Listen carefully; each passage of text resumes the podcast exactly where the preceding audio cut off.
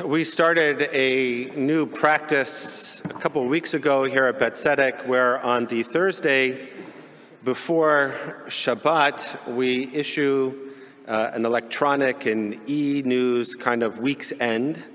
And in it, one member of our spiritual leadership team uh, writes a, a couple small paragraph sentences about the weekly Torah reading or the Haftarah, or if there's a holiday coming up, something just to kind of bring our attention to more spiritual matters of the weekend, as well as a listing of the times for services so that people know uh, when to be here for those matters of divine presence and engagement. This week, I asked the question what's the connection between wilderness and revelation? Between being out in the wild and revelation, the giving of Torah, the ability to sense, to feel, to hear God's call, what God wants from us. And I, I shared a beautiful midrash from Midrash Rabbah that Rabbi Jonathan Sacks, Alav Shalom, called a psychological spiritual point. The Midrash says, Kol mi she'ena ose atzmo bamidbar hefker, that a person who is not able to put themselves into the wilderness, into the unruly nature of the wilderness, the hefker of the wilderness, eno yachol liknot et hachachma v'hatorah, is not able to hear, understand, relate to the wisdom of our people or the wisdom of Torah. Now, why is that? According to Rabbi Sacks, he says that the desert is neither public nor private space, it belongs to no one.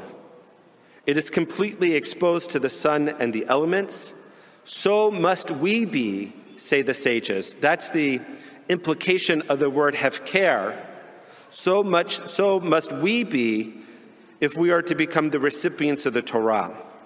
To hear its commanding voice, he writes, we must listen with total openness, with absolute humility. An openness and a humility that many of us find even to this day when we go out into the wilderness.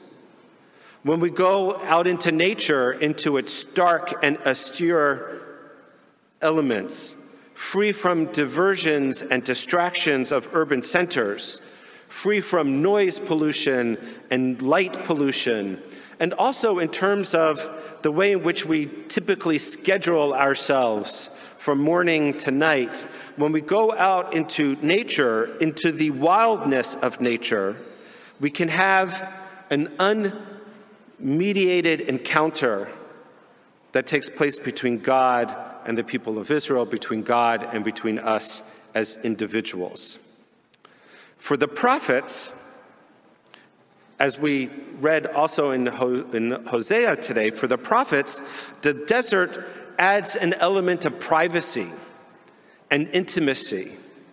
And they speak very often of it in terms of, of two lovers going to be alone. Jeremiah, for example, writes in chapter 2, verse 1, we know this verse from the Zichronot, from the remembrance section of the High Holiday Machzor, the Musaf of the High Holidays.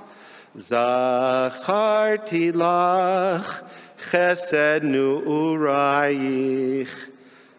I remember the devotion of your youth, ahavat kalilotayich, the love of, of uh, as a bride,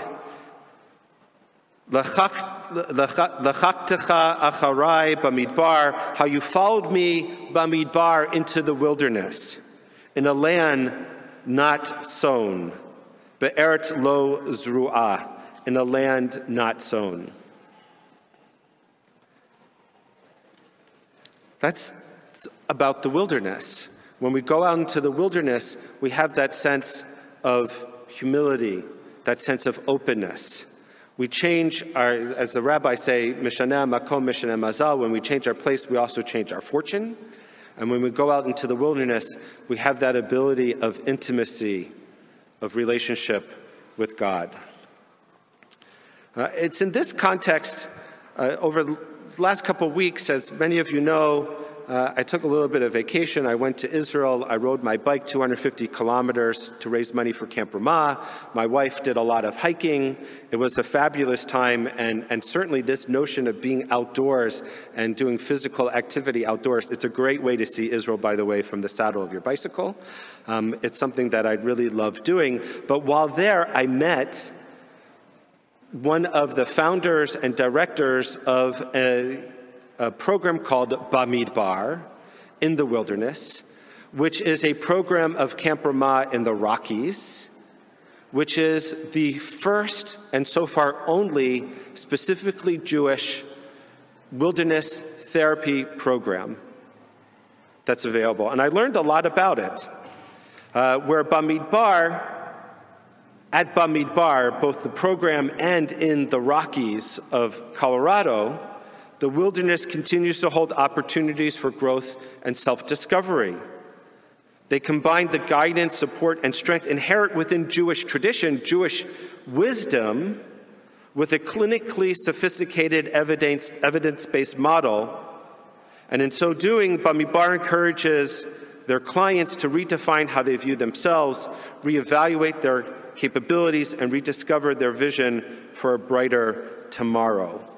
Wilderness therapy in recent years, in the last decade, has really taken off because data shows that it works. Going out into the wilderness, one is able to kinetic, kinetically engage on, a, on cognitive, affective, and behavioral levels. They can learn to foster personal and social responsibility and grow emotion, emotionally. So, people who have uh, behavior uh, behavior uh, uh, issues, not just issues, but behavior uh, diagnosis, maladaptive behavioral disorders, um, they do very well in these types of circumstances. The radical change of environment, or actually, there's five key elements to this therapy. There's a radical change of environment, which had me thinking also of the Torah reading, a change of environment from Egypt to Bamidbar, from slavery to freedom, from being under the whim of a Pharaoh's decree to the openness of being in Sinai. There's a challenge of experiences. Bnei Israel is setting out in the wilderness for 40 years of wandering. There's healthy relationship development, this notion of brit, of covenant between the participants of the program and each other, between the participants and their guides, their leaders. And also, if we read the Torah reading, there's the brit between Bnei Israel, between the people of Israel and God. And in our Torah reading, there's a very specific layout of the camp in order to ensure the social relationship. There's therapy, and of course, there are coping strategies. And you can imagine if a people were to wander through the wilderness for 40 years, you would develop coping strategies. Now, why is this important? Because as we've talked about here before, and if you open up the newspaper on any given week, mental health issues, anxiety, loneliness, depression are at an all time high. And they are most impacting young people. Almost one in four young adults and one in six teenagers will experience mental health disorders and only 38% of young adults or 50% of youth receive any kind of treatment. Mental health challenges are as common in the Jewish community as they are in the rest of society, and yet there are limited resources in our society, in our province, in our country, and in the Jewish community to be able to deal with the magnitude and the need of mental health services that exist today. Certainly, even a greater dearth of resources within the Jewish framework. So, Bamidbar comes along as the only wilderness therapy program in North America to be able to provide a unique perspective on the intersection of Judaism, mental health, and teen and young adult development.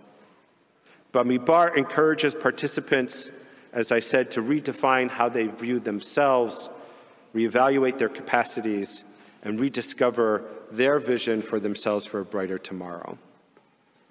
And that's what, ha- I mean, whether we have mental health issues, certainly you need that and you need the support. But even for those of us whose mental health is relatively stable, how many of us still need that time, Bamidbar, in order to refresh, to rejuvenate? I think maybe that's one of the reasons why we love camp so much and we love camping so much.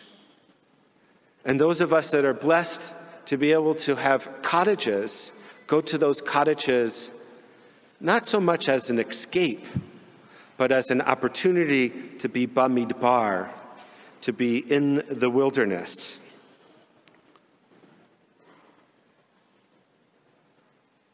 To do our own soul walking, to enjoy the nice weather, and to reconnect with ourselves and with God.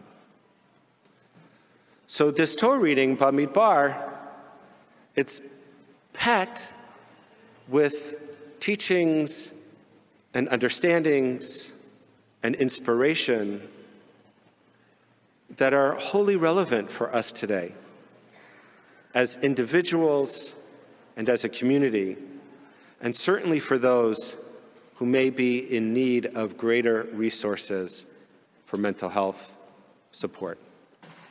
I want to encourage everyone who's here and anyone who's watching uh, if you need help, reach out to someone.